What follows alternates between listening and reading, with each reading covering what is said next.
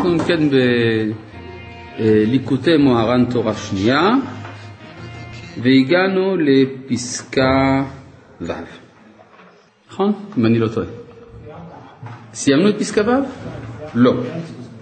לא, סיימנו חצי מפסקה ו', הפסקה הראשונה של פסקה ו', אותה סיימנו.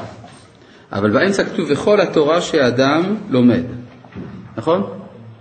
אין על זה שם סימון של אות. זין אצלכם? לא, אצלי לא כתוב זין. אצלך כתוב זין? אז זה מהדורות שונות. אצלי לא כתוב. טוב. וכל התורה שאדם לומד, לשמור ולעשות. איך הגענו לתורה? הגענו מזה שהמשיח, עיקר כלי זינו זה התפילה, נכון? כלומר, איך המשיח מנצח במלחמות?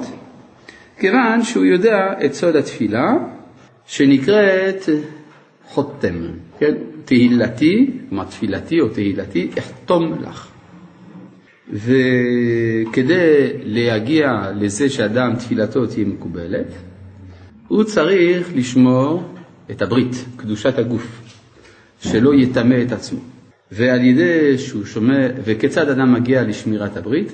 על ידי שאדם זוכה לבחינת משפט. כי הברית זה הדייקנות בהכוונת כוחות החיים, ואי אפשר לזכות לדייקנות כזאת אם אדם לא מתרגל לדייקנות בכלל בכל מהלכי חייו, דהיינו המשפט. ואיך האדם זוכה למשפט? על ידי שהוא מכוון קודם כל אל המוסר, כלומר הוא צריך צדקה.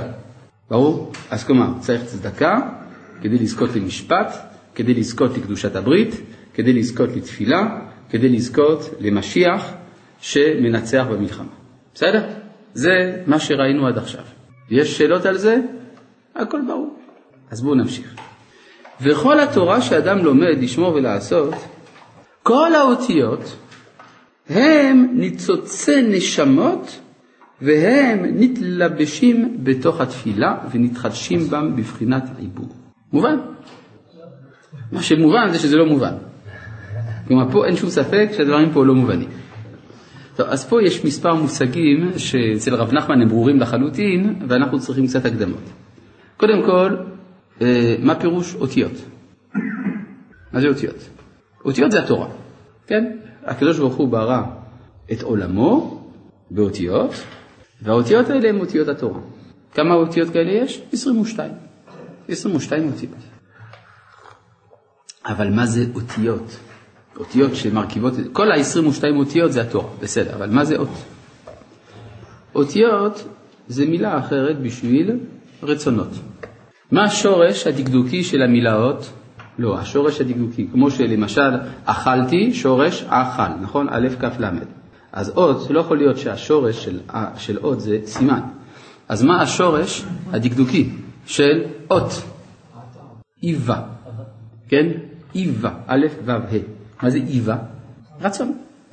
כי בחר השם לציון, איבה למושב לו. גם הביטוי תאווה, תאווה זה דבר שאדם מאוד רוצה, כן? אם כן, אותיות הם רצון שקיבל צורה מגובשת. בדרך כלל אה, רצון אצלי זה משהו יותר רחב. למשל, אני רוצה מכונית. אני רוצה, אפילו יש לי תוכנית. אז יש, אני רוצה מכונית. זה רצון מאוד מאוד מורכב. אבל מה שתורת הסוד מגלה לנו, זה שכל רצון של האדם, או כל רצון בכלל במציאות, הוא מורכב מתתי רצונות. למשל, אדם רוצה מכונית. ברור שהוא רוצה גם לאסוף כסף, הוא רוצה גם לעשות הזמנה, הוא רוצה לבדוק סוגים שונים של מכוניות. כלומר, יש הרבה רצונות תחת הרצון הכללי הזה. בואו ניקח את אחד מן הרצונות האלה. הוא רוצה למשל לבדוק קטלוגים של מכוניות. זה אומר שהוא רוצה לצאת אל הרחוב, ללכת לקיוסק כדי לקנות את החוברת. גם זה עצמו מתפרט לתתי תתים של רצוני רצונות. עד שמגיעים למולקולה הבסיסית, או כלומר חלקיקי היסוד של הרצון. ואז יוצא שזה מורכב, למשל הרצון למכונית מורכב משישה אה, רצונות, מ', כ', ו', נ', י' ות'. כל אחד מאלה הוא רצון בפני עצמו. מ' זה רצון בפני עצמו, כ' זה רצון בפני עצמו. ו', נ', י', ת', אבל כשמחברים אותם מתגלה רצון אחר, הלא הוא המכונית. מובן? האמת היא שגם האותיות עצמן, אפשר לחלק אותן גם כן לחלקיקי חלקיקי יסוד של הרצון, ואז יוצא לנו שני סוגי ציור, או יודים או ו"ים. כל האותיות העבריות עשויות או מיוד או מו', מורכבים. יוד מה זה? נקודה. ו' מה זה? התפשטות. אז או נקודה, כלומר צמצום, או התפשטות, או אידיאל או מציאות. יוד ו'. מזה בנויים כל הרצונות שיש במציאות. ברור? זה המשמעות שיש אותיות. עד כאן ברור? כשרצון הוא לא מבורר, הוא א' ו'. איך אומרים? או זה, או זה. כן? או זה רצון לא מבורר. יש לו התחלה, א', יש לו המשך, ו', אבל אין לו חותמת, חסר לו תו. כשהרצון הלא מבורר מקבל תו, תו זה מלשון התוויה, כן? כלומר כיוון, אה, ברור. אז או נעשה אות, מובן? אז כך שאפשר לומר כללות המציאות כולה יסודה באותיות. ובמיוחד בעלי רצון הם עשויים מאותיות. מי הם בעלי רצון שאנחנו מכירים? בני אדם. בני אדם הם עשויים מרצונות, נכון? מי אני?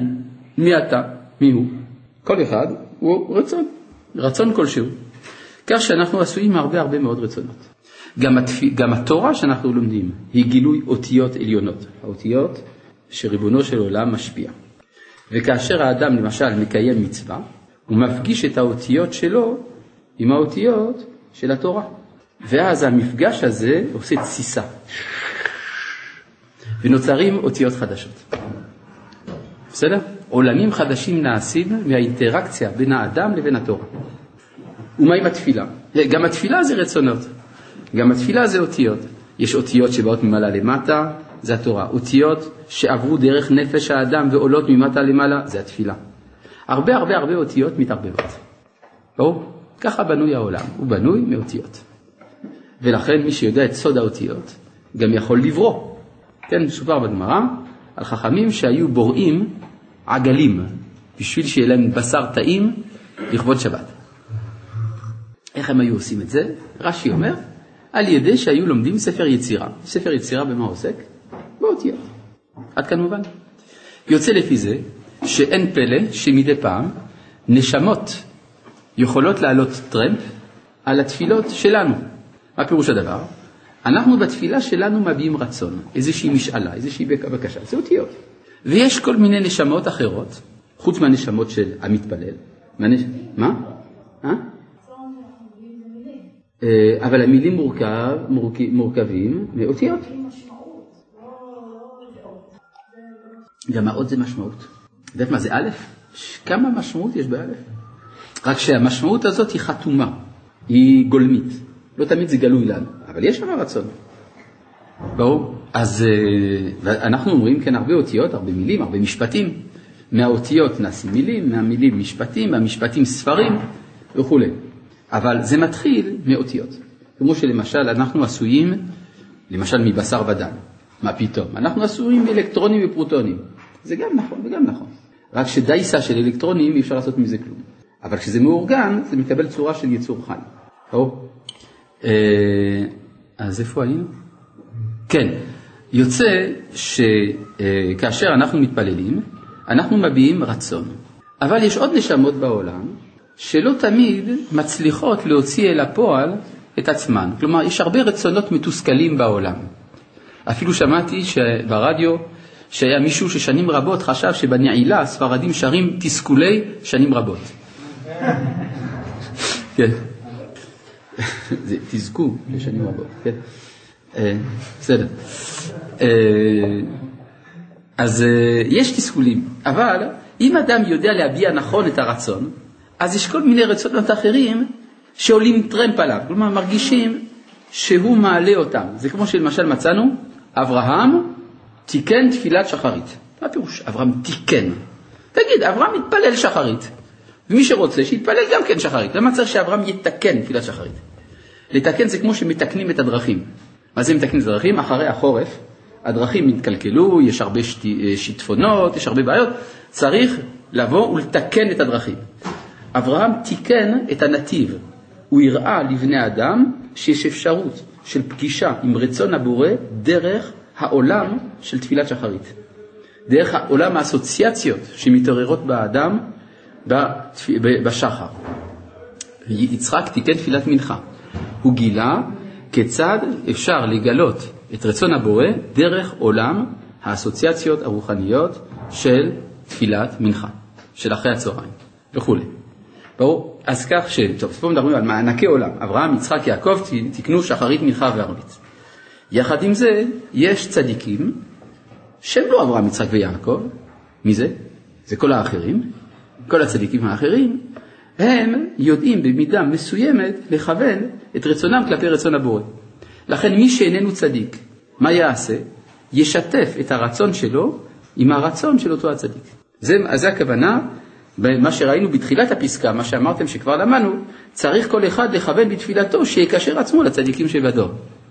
אז עכשיו בואו נראה מה שכתוב כאן בפסקה שהתחלנו, וכל התורה שאדם לומד לשמור ולעשות, כל האותיות הם ניצוצי נשמות, והם מתלבשים בתוך התפילה ונתחדשים שם בבחינת עיבור. וזהו השמיים מספרים כבוד אל. מה זה השמיים? התורה, שהוא אש ומים, לכן נקרא שמיים, היינו בחינת נשמות, ובאים, כלומר אתה מבין שהתורה ונשמות ישראל לפי זה, זה אותו הדבר, ובאים בתוך התפילה, שהוא בחינת כבוד אל. אגב, זה, הפשך, זה, זה ההפך מהמשמעות הרגילה של הפסוק. כשאומרים השמיים מספרים כבוד אל, מתכוונים לטבע. כן, עולם הטבע, ממנו אני יכול לדעת את השם. מה עושה רב נחמן? בכלל לא, עולם התור, הטבע שמדובר עליו כאן, זה לא עולם הטבע הפסטורלי הראשוני שאתה פוגש, גם לא האסטרונומיה של הפילוסופיה. מדובר על עולם הטבע במובן של התורה כסדר העולם. ואז דרך השמיים, דהיינו אש ומים, שזה התורה, שזה נשמות ישראל, העולות בתפילה, מספרים כבוד אל, כבוד אל שהוא התפילה. ולמה התורה נקראת כבוד? למה התפילה, סליחה, נקראת כבוד אל? כי היא מוסיפה לשם כבוד שקוראים לו והוא עונה. עד כאן ברור? כן, מה אתה רוצה? אה, למה דווקא לשמור ולעשות? למה התורה והתפילה למה זה צריך להיות תפילה ותורה, למה זה תורה שאני צריך לרצות לשמור ולעשות? כי אם לא, זה לא רצון אמיתי. אני לומד משהו ואני לא מתכוון לקיים, אז זה בלוף, בסדר? אז זה לא, זה לא הרצון שלי. מתי אתה יכול להגיד שהרצון לא חייב להתקיים? זה כשאני אנוס. רציתי לקיים והיה אונס. זה משהו אחר. אבל סתם ככה, הרצון נבחן על ידי המעשה. טוב, רצית להגיד משהו? לא, בסדר, אוקיי, נמשיך. אתה לא רצית, אני רואה שוויתרת. טוב. אה, כמו שכתוב, שימו כבוד תהילתו. כלומר, כן הוא מביא לנו עוד ראייה לזה שהתפילה היא נקראת כבוד אל. איפה ראינו כבוד אל? שנאמר, שימו כבוד תהילתו. מה זה תהילתו? תפילה. בחינת תהילתי אחתום לך, מה שראינו לפני כן שזה נקרא תפילה, והנשמות עם התפילה הנקראת כבוד על שם שהיא מלבשת אותן. כי רבי יוחנן קרא למאנה, כלומר לבגדיו, מכבדותא, מה שמכבד אותו. ועל ידי זה נקראת כבוד אל. כלומר התפילה היא הלבוש של הנשמות שלנו.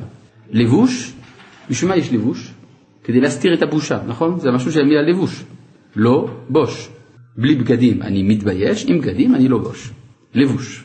זאת אומרת שהתפילה היא נותנת הצדקה, היא נותנת הצדקה לקיום של הנשמות. כל זמן שיש לי סתם ככה נשמה, אבל לא, עשיתי, לא עסקתי בתורה ובמצוות ובתפילה ובמעשים טובים, אני מתבייש כי עוד לא קניתי את זכות הקיום. אם כן, התפילות מלבישות אותי. כי רבי יוחנן קרא למאנה, כלומר לבגדיו, מכבדו אותה. ועל ידי זה נקראת כבוד אל, והן מאירים זה לזה. כלומר, הנשמות והתפילה מאירות אחת את השנייה. כן. איך זה מתקשר לבחינת העיבור? כן, הוא מביא לך בסוגריים מקור בקבלה. נכון? יש איזה הערה בצד. הוא מביא לך את המקור בקבלה שמסביר את זה. כן. זה מה שהוא אומר, לא? נכון, זה מה שהוא כותב. אם אתה לא קבליסט, איך תבין מה זה בבחינת עיבור? עיבור זה הריון, כלומר, משהו שנכנס לתוך משהו, נכון? יש איזו אישה, עד עכשיו היא הייתה לבד, פתאום יש שניים, יש עוד מישהו בפנים, זה נקרא עיבור. כן, זאת אומרת שגם האדם מתפלל, פתאום מתעברות, הוא צדיק, ומתעברות בו נשמות אחרות. אז הוא צריך ללדת אותה, כלומר הוא צריך לעזור להם להיוולד. זה מה שאמרת טרמפ? כן, זה הטרמפ. טרמפ בגימטריה, לא יודע, עיבור, כן. כי רצון מזדהה עם רצון. כלומר, לפעמים אתה שומע למשל מישהו שאומר משהו, ואתה אומר, הוא, הוא אומר בדיוק מה שרציתי לומר, אבל אני לא הצלחתי לומר את זה עד שהוא לא אמר. אבל עכשיו שהוא אמר, הניסוח שלו מוצא חן בעיניי, אז אני הולך איתו, נכון? אה, אז זה נקרא שהנשמות מזדהות זו, זו עם זו.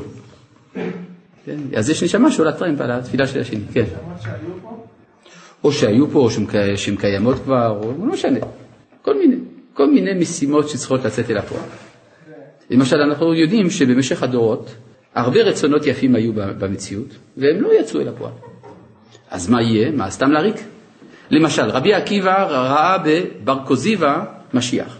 לא הלך. אז זהו כל, ה, כל, ה, כל התשוקות של רבי עקיבא, כל מה שהוא השקיע, ובן כוזיבא הלך לאיבוד? לא הולך לאיבוד, לוקח זמן. עד שבאחרית הימים הכוחות האלה יוצאים אל הפועל. כן, זה מה שהרב קוק כותב באיגרת שלו לתנועת בני עקיבא, שאומר שאתם ממשיכים את הרצונות של רבי עקיבא בזמנו מבן כוזיבא. למשל, דוגמה. או למשל מה שרבי צדוק הכהן מלובלין אומר, שאיך ה...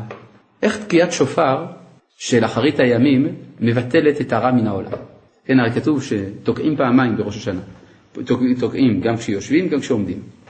והגמרא שואלת, אה, מה זה עוזר? זה מערבב את השטן, כי פעם ראשונה שהוא שומע שתוקעים את השופר, בהיל ולא בהיל, או נבהל ולא כל כך נבהל. אבל כשהוא שומע את הפעם השנייה, הוא אומר, בטח זה השופר הגדול של אחרית הימים, ואז הוא משתתק לגמרי. מסביר רבי צדוק הכהן מלובלין, מה זה השופר הגדול של אחרית הימים. הכוונה, זה התוצאה של כל התפילות וכל הבכיות של בני ישראל לאורך כל הדורות. כלומר, משהו התקבץ, תודה רבה, יעבדוך עמים. זאת אומרת שבמשך הדורות היו כל מיני חפצים, כל מיני חשקים, והחפצים האלה לא יצאו אל הפועל, אבל הם נשארו ב stand by. stand by בגימטריה טרמפ. לא? טוב, לא יודע. תוסיף עוד מישהו לטרמפ. אמרת שהנשמה והקהילה מהירות זה לזה. והכוונה גם בתפילה שבן אדם מתפלל מהלב שלו ולא עוד כמה סידור? או שזו תפילה מיוחדת, כמו שאמרת? הוא לא מפרט פה איזה סוג תפילה זה, אם זה מהלב, מהסידור. תפילה צריכה להיות תפילה קודם כל, אחרי זה נראה אם היא מהסידור או לא. זה לא. זה גם יכול להיות האותיות של אברהם, יצחק ויעקב. אמרתי לך, הוא לא נכנס לשאלה. כלומר, אתה שואל שאלה ואמרתי לך שהוא לא עונה, ואתה בכל זאת שואל אותי עוד פעם כדי שאני אתן לך תשובה אחרת ממה שאמרתי מקודם, לא מסכים. טוב, אה, כן. הנשמה יש לה קיום. נכון? אבל לא עשיתי כלום כדי לזכות בקיום שלי, אז אני מתבייש. זה רמח"ל, נמה לי כיסופה. ואם תפילה אז אני לא מתבייש? תפילה לא, אני לא מתבייש. כי אני מחבר את הרצון שלי לרצון העליון, אני מתפלל לא למען עצמי, אלא למענו, כדי לעשות לו כבוד. אז זה כבר לא למעני, זה למענו. אה? מה להגיד הפוך? עד שהוא מתפלל אז הוא מרגיש טוב, אז הוא מתפלל, פתאום הוא נצרך לאיזה משהו, ואז הוא מתבייש, הוא עושה חטא, הוא מתבייש. ההפך. טוב, האם לכל מילה בלשון הקודש יש ערך גמטרי שרומז משהו? כן. הרב יכול לחזור בבקשה לשאלות הנשאלות בכיתה? אה, במידה, ו... וזה כדאי, לא תמיד זה כדאי. כן. טוב, עכשיו, בספר אורות, אה? יש פה אורות? הנה, יש. יש, יש.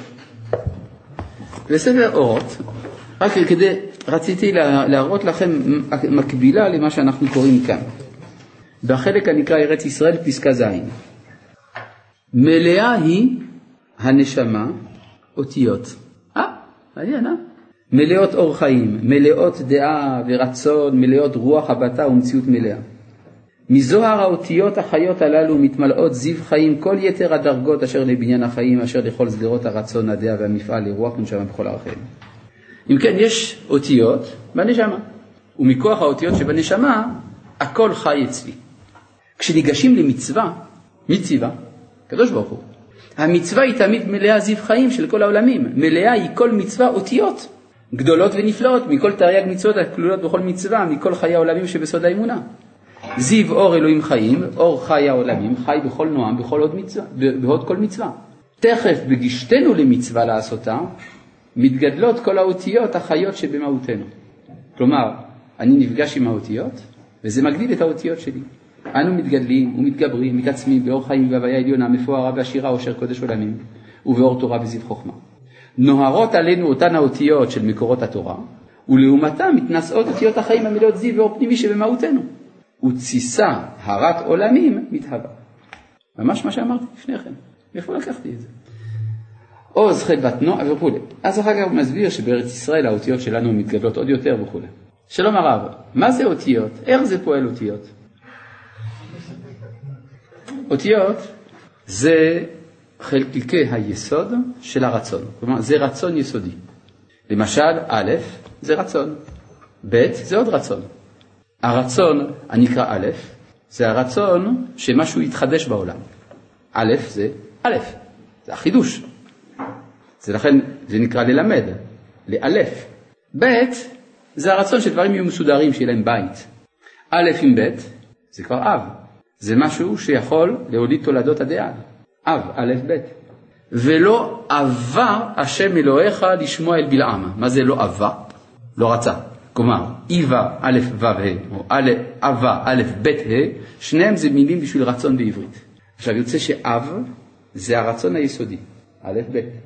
השאלה היא מה הרצון היסודי. התרבות המערבית מלמדת שהרצון היותר בסיסי זה הרצון לחיות. אבל תורת משה אומרת משהו אחר, שהרצון היותר בסיסי זה הרצון להחיות, להיות אב של מישהו. זה עיקר הרצון, זה האחייה. אבל כשיסודות החיים נעלמים מן האבהות, נשאר רק אוב. אוב, אל תפנו אל האובות. כן, זה צורת החיים המדולדלת. בסדר? יש עוד הרבה, זה, זה דוגמה, מה זה האותיות, איך זה פועל, אותיות. כי אנחנו רצונות, אנחנו אותיות, ולכן עם האותיות שלנו אנחנו פוגשים אותיות אחרות. נכון איציק? אבל זה מה שאמרנו גם במהלך השיעור. אז או ששלחו את השאלה שלך מאוחר, או שלא הקשבת לתחילת השיעור. לא נורא. כן, בבקשה. יעיד כבודו בספר רש מילין, מת הרב קוק. אחלה ספר. כן. אותיות של שפות זרות, איפה הם רצונות? אותיות של שפות זרות. שמעת על מגדל בבל? מה זה מגדל בבל? שהאותיות התערבבו, נבללו. אז יש משהו שם, אבל זה בלול. אז יש איזה שאריות, אבל אפשר לומר שכל השפות האחרות הן בגלות. הן בגלות מן השפה המקורית. אני לא אומר שהעברית היא המקור של כל השפות. זה לא במובן ההיסטורי, אבל זה כן במובן הערכי. כן? למשל, אתן לך דוגמה פשוטה. אה, איך אומרים אה, בעברית איש? לא, איש. איך אומרים בעברית אישה? אישה. אישה זה הנקבה של המילה איש. מעניין. אישה זאת המילה הנקבית בשביל איש. למה? יש ה' בסוף, נכון? כלומר, אתה אומר אה, ציפור, ציפורה, נכון? שולחן, שולחנה, לא, משהו אחר. על כל פנים, אה, הה מורה על נקבה. בכל השפות שבעולם, המילה שמציינת את האישה איננה הנקבה של המילה מציינת את האיש. אבל יש משמעויות אחרות, מובן? והשאלה היא מה המשמעויות הגנוזות בתת מודע הקולקטיבי של השפות האלה. עכשיו, אה, לדוגמה, אם אני רוצה כאילו ברכת מזון, אז אני יכול לעשות את זה בשפה זרה. אתה שואל עכשיו שאלה הלכתית. כן, כאילו איך הרצון... אבל אנחנו לא עסוקים עכשיו בהלכה. אבל הרצון כאילו לקיים המצווה... אבל אנחנו לא, לא, לא לומדים עכשיו הלכה. בסדר? הייתי יכול להתייחס, אבל אני לא רוצה. אתה, אתה סולח לי, כן? טוב. אה, טוב. למשל, מעניין, המילה אחריות. אחריות זה מה שאני יכול לענות לאחר. כלומר, אחריות, מלשון אחר. באנגלית, איך אומרים אחריות? responsibility, נכון? מאיפה זה בא המילה הזאת, responsibility? זה בא מהלטינית רספונסה. מה זה רספונסה בלטינית?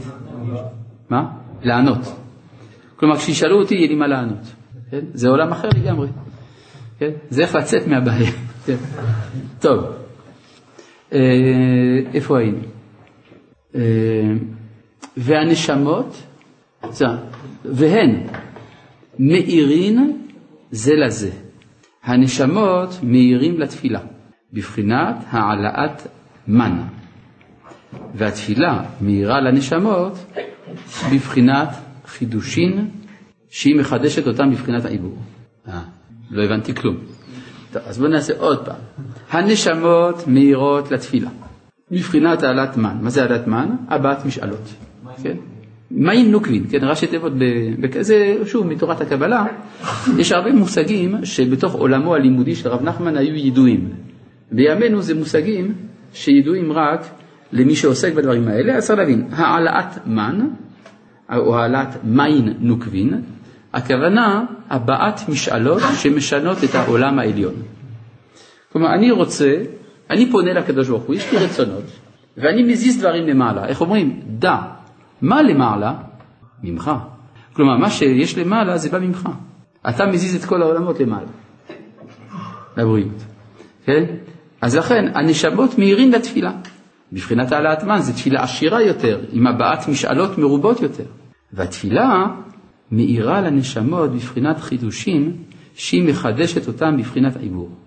כלומר, על ידי התפילה, הנשמות בעצמן מקבלות הערה יותר חזקה. כי עד עכשיו המשאלה שלי, למשל, אני רציתי מכונית, אבל לא ידעתי למה אני רוצה מכונית. עכשיו, התפללתי על זה, פתאום הבקשות שלי מקבלות ערך הרבה יותר עליון. אז לכן יש בחינת חידוש. כן, איפה זה כתוב כל זה? זה כתוב באורות התורה כמובן. באורות התורה של הרב קוק, אני עוד מעט אכתוב דוקטורט כדי להוכיח שרב נחמן קרא את כתבי הרב קוק.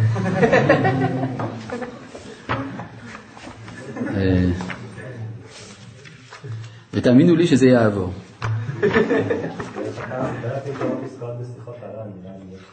יהיו לי כמה בעיות עם פסקאות בשיחות הר"ן. אני אוכיח שיד זרה שלטה. אה, אה, אני קורא כאן באורות התורה, פרק ב', בפסקה א', כל הלומד תורה, הוא מוציא מהכוח אל הפועל את מציאות חוכמתה של התורה מצד נפשו. ובוודאי אינו דומה האור המתחדש מצד חיבור התורה לנפש זו, לאור הנולד מהתחברותה לנפש אחרת. ואם כן, הוא מגדיל התורה ממש בלימודו. כלומר, כשאני לומד, זאת הפעם הראשונה בהיסטוריה שאני מייצר את האינטראקציה הזאת בין הנפש שלי לבין אותו תוכן שאני לומד. מעולם לא היה מפגש כזה, ולכן יש פה חידוש, מעצם העובדה שמי שלומד זה אני. אבל החבר שלי למד את אותו הדבר אתמול. כן, אבל כשהוא למד את זה, זה היה הוא, עכשיו זה אני. ולכן זה פועל פעולה אחרת בנפש. מובן? זה מה שגם לגבי התפילה. אותה תפילה כל יום, אבל זה לא אותו מתפלל. לכן התפילה מאירה את הנשמות מבחינת חידושים. זה מחדש את הנשמות. איך אתה נראה היום אחרת מאשר אתמול? כן, בטח, התפללתי בינתיים. כיוון שהתפללתי, אני לא אותו אחד. המפגש שלי עם האלוהות דרך התפילה יצר הערה מיוחדת בנשמה שלי. לכן אני לא אותו אחד, כן? למה, דווקא, כאילו, מה ההבדל בין הפגישה שלי עם האלוהות מה ההבדל בין הפגישה שלי עם האלוהות מתוך התפילה לבין הפגישה עם האלוהות מתוך התורה? זה בדיוק הפוך.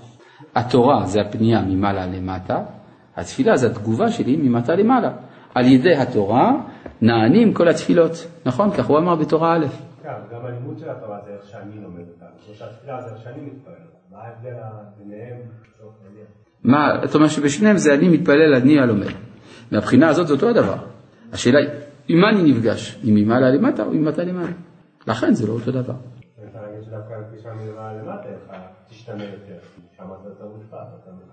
יכול להיות, יכול להיות שבתורה השינוי יותר גדול, יכול להיות.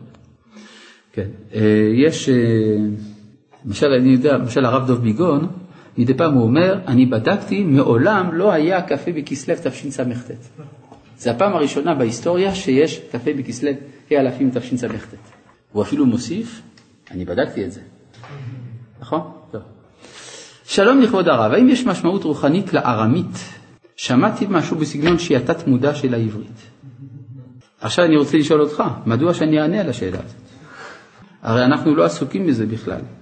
ואם אני אענה זה יוציא אותנו מהריכוז, מההתמקדות בנושא של השיעור.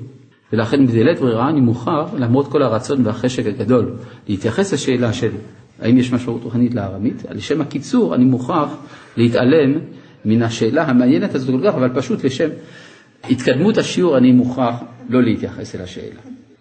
בסדר? אתם סולחים לי? בסדר, בואו נמשיך. אה, אז אם כן, אומר כאן, אני שוב, שוב חוזר, כן? לא, זה כדי לא לבזבז זמן שאני אה, קיצרתי, כן? טוב.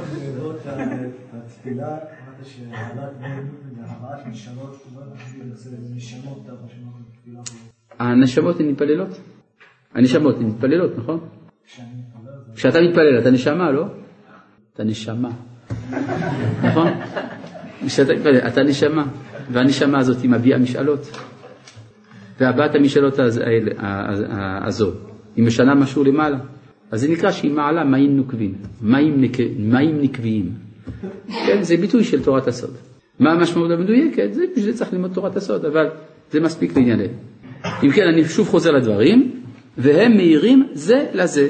הנשמות מאירים לתפילה בבחינת העלאת מן, והתפילה מאירה לנשמות בבחינת חידושים, שהיא מחדשת אותם בבחינת עיבור. והנשמות המלובשים בתפילה המובאת לצדיק שבדור, הם בבחינת בתולות אחריה, רעותיה מובאות לך. כן, זה פסוק בספר תהילים, מדבר על החתונה של המלך. כן, מדובר על אחד המלכים, כנראה לכבוד אחאב מלך ישראל, שהתחתן עם אה, איזבל, בת מלך צור, ושם יש מזמור שלם שמתאר שכנראה שרו אותו לכבוד החתונה של המלך. עכשיו שם מתארים את המלכה החדשה, איך היא אה, באה עם שובל של בתולות שמשרתות אותה, כן? כלומר, בתולות אחריה, ריאותיה, מובאות לך. זאת אומרת שהתפילה היא בבחינת אותה מלכה, שנמשכות אחריה עוד נשמות. זה נקרא בתולות אחריה, ריאותיה מובאות לך. וזה שאמר עכשיו אנחנו חוזרים לנושא העיקרי של כל התורות הראשונות של ספר ליקוטי מוהר"ן, שזה האגדות של רבה ברבר חנה, נכון? הרי איך הוא אמר לנו בתחילת תורה א', בעזרת אל עליון אשר שמיים וארץ קנה ונתן לנו את תורתו ממדבר מתנה, נתחיל להדפיס חידושים נפלאים ונוראים על מאמרי, רבה ברבר חנה. בזכות זה נזכה לעלות לציון ברננה, אל קריית מלך דוד חנה. אם כן, אנחנו חוזרים עכשיו מתוך כל הסיפור הזה להבין את אחת האגדות של רבה ברבר חנה. אז האגדה מובאת כאן בצד, זה לקוח ממסכת בבא בתרא. אמר רבה ברבר חנה, זימנה חדה, פעם אחת, הווה כאזלינן בספינתה. אני, היינו הולכים בספינה, וחזינן וראינו, ההוא קברה, הדג הזה, דיית ולה חלתה אגבה. שהייתה ערימה של חול יושבת על גבו. כלומר, דג ענק, דג ענק עם הרבה חול מעליו. חול וחול. וקדחה אגמה עילבה, וצמחו עשבים על גבו. נשאר הרבה זמן. סברינן, חשבנו, יבשתה הוא, שזאת היבשה. כלומר, חשבנו שזה אי. וסלקינן, ואז עלינו על הדג הזה, ואפינן ובשלינן לגבי, ואפינו ובישלנו על גבו. וחדחם גבה, כשהגב שלו התחמם, התהפיך, נהפך הדג. ואילב דהבה מקרבה ספינתה, ואם לא שהייתה קרובה הספינה, הווה תבעינן, היינו תובעים. סיפור חמוד על איזה צב ענק מאי הגלפגוס, משהו כזה. כן? מה, יש באמת סיפור כזה? זה הסיפור. לא, יש סרט ילדים כזה. אתה תכתוב דוקטורט כדי להוכיח שהגמרא קראה את הסיפור ילדים הזה. זה מצחיק לראות איך זה השתלשל לשם. לא לגמרא.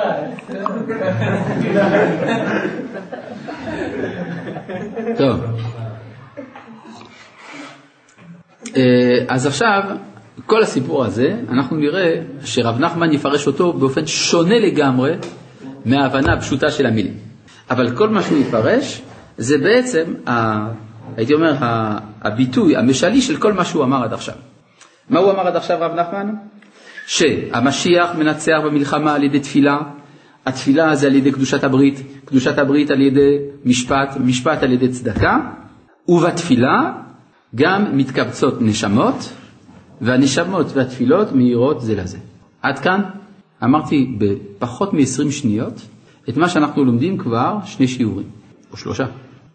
שלושה שיעורים. טוב. עכשיו אנחנו נראה את כל זה בהגדה של רבא בר בר חנה. וזה שאמר רבא בר בר חנה, חזינן דהי קברא, ראיתי את הדג הזה, וכולי. כי בגלותנו, כביכול הקדוש ברוך הוא בהסתרת פנים. הרי מה הוא מראה הדג הזה? את הגב. הגב זה הסתר פנים.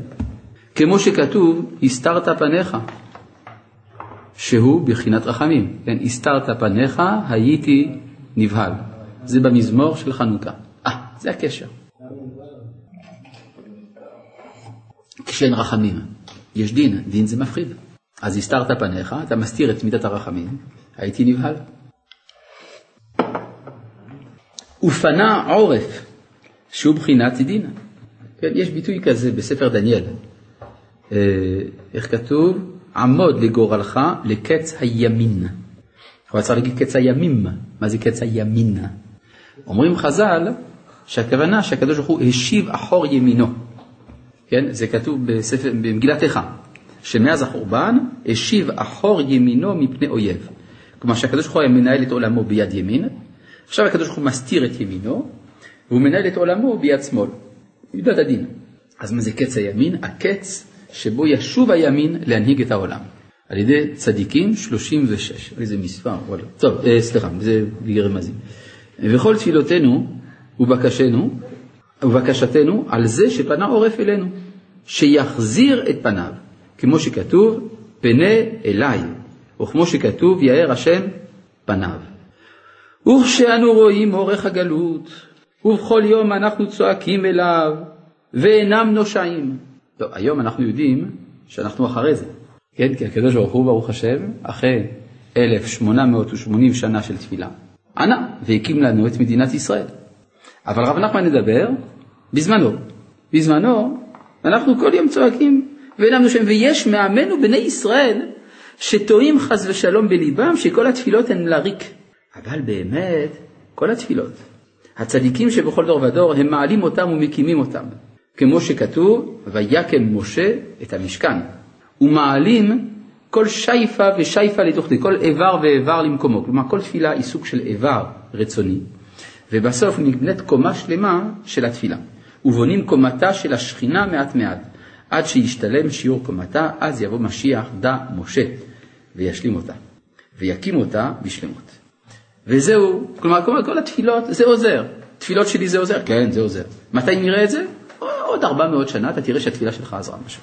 זה יצטרף לעוד כמה מיליוני תפילות נוספות, בסוף נעשה מזה משהו. ברוך השם, התפללו בוני ירושלים, והשם בונה את ירושלים. היום רואים את זה. וזה פירוש חזינה אלי קברה. הוא בחינת צדיק הדור. מי זה הדג? הדג זה הצדיק, הנקרא דג. זה בחינת משה משיח. מאיפה הוא לקח שהמשיח או הצדיק נקרא דג?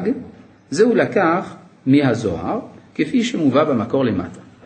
למה הצדיק נקרא דג? הוא כמו דג במים. צרות העולם הזה עוברות עליו, והוא כמו דג במים, יש לו שריון. אבל לא סתם שריון, יש לו גם סנפיר. יש לו קשקשת וסנפיר. יש לו הגנה, ויחד עם זה חיוניות. כן. למה לא התקועים בפירוש? למה אני צריך לספר אותם מכל הסיפור הזה? כאילו, כל מה שהרב אמר, למה לא פשוט היה כתוב פה? למה זה צריך להיות כתוב? די, למה זה כתוב ככה? כן. למה בשפה משלית? כן, אתם אומרים מה התכוונו וזהו, למה... כדי, כי לפעמים הרעיונות האלה קשה לשמר אותם. אגדות קל יותר לשמר. כן, לא, שבכלל זה ישתמר. כלומר, דברים מוזרים, כמו הדברים שאומר רבא בר חנה, זה אגדות שיספרו אותם שנים על גבי שנים, זה אפילו יגיע לסרטי ילדים. ואז יש סיכוי שבבוא הזמן יבוא רב נחמן ויפרש אותם. מה שכן אם היית אומר את הרעיונות עצמם, הם כל כך עמוקים, שלא תמיד הדור מסוגל לשאת אותם. אז עדיף לשמור את זה בצורה הזאת, בסדר? לא יודע. טוב, אז אה, חזין עלי כבר, הוא בחינת צדיק הדור הנקרא דג, זה בחינת משה משיח, דיית ולה חלתה אגבה, כלומר שיש חול על גביו, מה זה חול על גביו? היינו התפילות, כן, מה זה תפילה? חלתה ויחל משה, לשון בקשה. שאנו מתפללים על זה שכביכול פנה עורף אלינו, אגבה, כלומר על זה שזה על גבו. יתבלה, היינו ויביאו את המשכן אל משה. כי צריך להביא ולקשר את התפילה לצדיק שבדור וכתחיה להגמה, היינו, הנשמות הבאים עם התפילה בחינת בתולות אחרי הריאותיה המובאות לך, כי, אין, כי הנשמות הם הנקראים עשבים, כלומר העשבים ש, שצומחים על גבי החול שעל גבי הדג, כלומר שעל גבי התפילה שעל גבי הצדיק, זה נקרא עשבים, כמו שכתוב, רבבה כצמח השדה נתתיך, פסוק ביחזקאל. וסברינן יבש תהי. אז בפשט של המילים זה חשבנו שזה יבשה. הוא אומר לא, חשבנו שזה יתייבש, שזה לא עוזר. היינו שהתפילות אינם עושים פירות. מה אתה רוצה? כן, כן. מה? ויחל משה. אבל באמת אינו כן, אלא באמת באמת סלקינן ואפינן ושלינן. היינו כל התפילות סלקינן ועולים. וכל מה שמרבים בתפילה נבנית השכינה ביותר. ומכינה את עצמה לזיווג. וזה אפינן ושלינן. מה זה אפייה ובישול? כי אפייה ובישול הם הכנה לאכילה. מה זה אכילה? אכילה זה מילה נקייה בשביל זיווג. כן, מבחינת זיווג, כמו שכתוב, כי אם הלחם אשר הוא אוכל, ורש"י שמה אומר, הכוונה לאשתו. כשישתלם קומה של כל השכינה, היינו על ידי רוב התפילות, יחמרו רחמיו, ויתהפך מידת הדין למידת הרחמים, וזה כד חם, כלומר כשיתחמם, יתחמם הדג, הכוונה כאשר יחמרו רחמיו, כי ברחמים יש חימום, גבה יתהפך, כלומר הגב יתהפך, היינו שיתהפך מידת הדין למידת הרחמים. והילה הווה מקרבינה לספינתה. אם לא היינו קרובים לספינה, מה זה קרובים לספינה? הוא מסביר, ספינה זה מידת החסידות. שאדם יש לו מידת חסידות על ידי מעשים טובים שלו. היינו, למעני, למעני אעשה. זה פסוק בישעיה. מה זה למעני, למעני אעשה? שהקדוש ברוך הוא אומר שהוא יגאל אותנו גם בלי תורה, גם בלי זכויות, גם בלי מעשים טובים. אבל מה? אם הקדוש ברוך הוא גואל אותנו בלי תורה, בלי זכויות, בלי מעשים טובים, יש הרבה איסורים. לכן צריך להיות מקרבינן לספינתה. כלומר צריך להיות קרובים למידת חסידות. היינו אה, כדאית במדרש, מי הקדימני ואשלם לו, מי עשה לי מזוזה קודם שנתתי לו בית, נמצא שכל מעשים טובים שלנו וכל התפילות, הכל מאיתו, ואין ראוי לחשוב לקבל שכר על שום דבר, ואף על פי שנראה שעל ידי תפילתנו ותורתנו יהיה הגאולה, אף על פי כן צריכים אנחנו לחסדו, שבחסדו יגאל אותנו. כלומר, כי מצד האמת, הגאולה לא באה מכוח הזכות של בני ישראל. היא באה כדי שלא יתחלל שמו של הקדוש ברוך הוא. וזה עילה מקרבינן לספינתא, זה בחינת חסד, כמו שאמרו חז"ל, הספנים רובם חסידים, כן? איפה, למה הספנים הם חסידים? בגלל שהם רואים שערות בים, וכשאדם רואה שערה בים, הוא מרגיש כזה קטן, והוא מרגיש שאלוהים כזה גדול. ולכן יש שבירת הלב אצל הספנים, ולהם יש נטייה למידת חסידות. הספנים רובן חסידים, אומרת הגמרא, לכן ספינתה זה חסידות. והיא לא חסדו, טבעינן חס ושלום בגלות. כן? אז כל מה שאמרנו עד עכשיו, על התפילות ועל הגאולה, כל זה כתוב בהגדה של רבא בר חנא עם הדג והחול. כן. כן. משה זה מבחינת משיח, כן. מבחינת משיח. כן, כי משה היה צריך להיות המשיח. הרי הוא משה את, את ישראל ממצרים, והיה צריך להביא אותם לארץ ישראל. להביא אותם לארץ ישראל הוא היה משיח, כן. מבחינת משיח, כן. לא, לא, זה המשיח העתידי. העתידי לא? כן, כן, כן. משה ומשיח זו אותה נשמה, שני, שני צדדים של נשמת אדם הראשון, כמבואר באריכות בקובץ ח' פסקה קנ"ז. כן, זה של הרב קוק. מה שעוד מוכיח, מה? עם התפילה. כי כשהצדיק, למה- איך הנשמות המתוסכלות מתקשרות עם התפילה של הצדיק? פשוט מאוד. הצדיק יודע להביע בצורה נכונה עם מה שהן לא מצליחות להביע. שזה יוצר את הקשר. ואז יוצר את הקשר, כי רצון מתדבק ברצון. כן, הרב, יש באגדות האלה נבואה, זאת אומרת שהרב חנה אומר שצריך להיות קרוב לספינה, שתבוא הגאולה. הוא אומר שה- שהגאולה תבוא במצב כזה, לא כמו שאמרנו בהתחלה, שיש מצב בנגאולה. אתה שואל אם כל האגדות האלה יש בהם נבואה? כל התורה כולה זה נבואה, לא? מאיפה זה באה התורה? זה מתורת משה, לא? נבואת משה. וזה פירוש, עכשיו אנחנו חוזרים לפסוק שבתחילת תורה ב', זה ויאמר, תסתכלו בתחילת תורה ב', ויאמר השם אל משה, אמור אל הכהנים בני אהרון ואמרת עליהם לנפש לא יטמע בעמה. עכשיו כל מה שאמרנו עכשיו מוסבר בפסוק הזה. הכיצד? זה פירוש, אמור אל הכהנים, מה זה כהנים? תפילה. בחינת תפילה, כמו שכתוב, את השם האמרת היום. כן, אמור. אמור, מלשון להתפלל. כהנים, מה? ש- כמו שכתוב, את השם האמרת היום. האמרת, לא, כיוון שאתה פנית אליו. כי האמת היא ככה, הסיטוני חטיבה אחת בעולם, על ידי התפילה, דברים שמחולקים מתחברים. אה, כהנים, מה זה כהנים? הם בחינת תורה. כלומר, איך לקשר תפילה עם תורה. בחינת נשמות, כמו שכתוב, כי שפתי כהן ישמרו דעת ותורה יבקשו מפיהם. אל הכהנים בני אהרון. מה זה אהרון?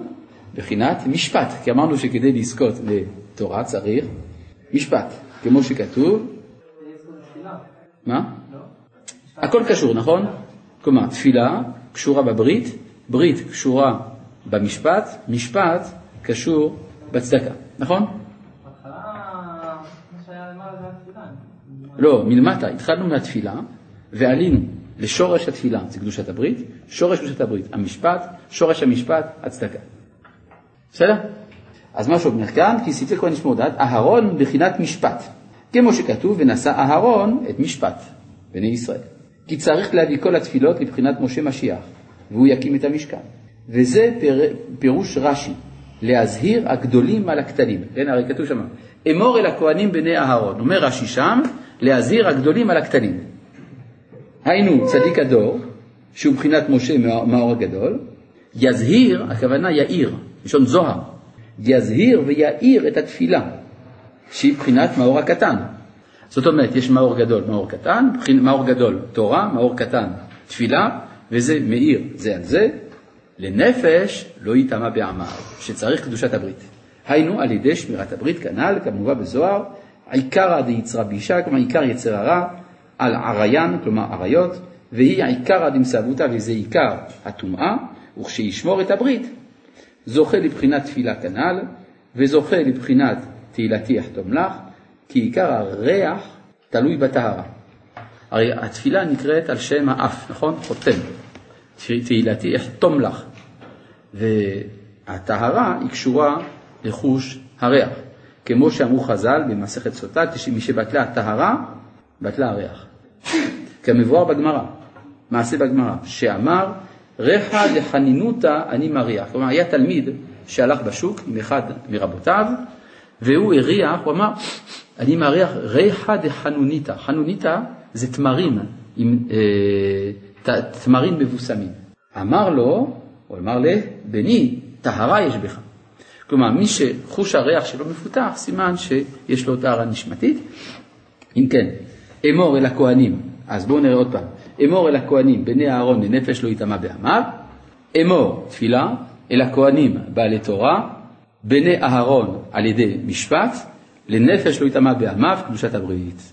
ואז זוכה לבחינת תפילה שהיא בחינת ריח טוב, שהיא בחינת ותהילתי יחתום לך, ולכן מובן, מובן מה שכתוב עכשיו בספרא דצניותא שמובא בתחילת תורה ב', מנוקבה דפרדשקה משך רוחא דחייל המשיכה, כלומר מהנקב של הנחיריים נמשך רוח החיים למשיח. אז עכשיו הכל מובן ופשוט. יש פה שתי שאלות.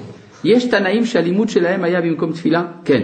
האם רבא בר חנה באמת התכוון למה שרב נחמן מפרש, או שדבריו הם כאסמכתא בעלמא לרעיון שרב נחמן רוצה ללמד? וכי יעלה על דעתך שרבא בר חנה לא התכוון לזה? כבוד הרב, איזה רעיון נשגב מסתתר בהגדת רבא בר חנה לפי פירושו של רבי נחמן שהיה צריך להסתיר אותו בדברי ההגדה שלא היו יכולים להבין בדורו של רבא בר חנה? אתה יכול להבין בצורה טריוויאלית, בהמון, את הקשר שיש בין תורה, תפילה, אה, משפט, צדקה, קדושת הברית, אה, ריח, משיח ומלחמות. כל זה לא, זה לא כל כך קל להבין. אחרי שכבר שלושה שיעורים אנחנו מדברים על זה, ורב נחמן עזר לנו להבין את זה, אז זה הכל מובן. אבל זה לא כל כך פשוט. לכן צריך להגיד את זה בצורה של אגדה תמציתית, כדי שזה ייפתח במהלך הדורות. טוב, עד כאן להיום, שלום.